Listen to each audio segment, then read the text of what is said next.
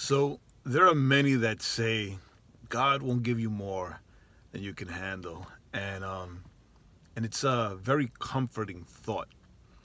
But but James in, in Scripture, James, the brother of Jesus, right? James one two says that we should count it all as joy when we're going through various tests and trials, right? So it, it goes against that that that piece of scripture alone. Count it all joy when you go through various trials, because it produces, it, it strengthens your faith. It produces faith and steadfastness, right?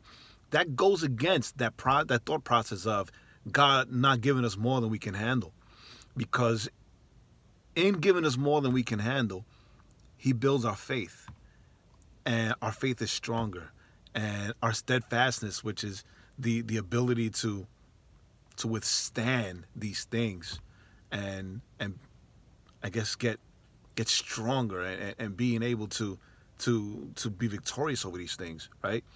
It gets easier. It gets easier.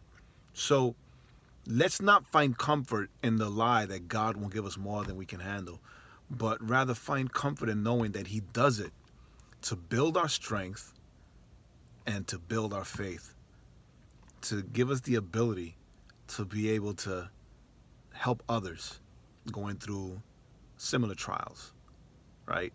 So if you feel that you have a lot going on, build that faith up.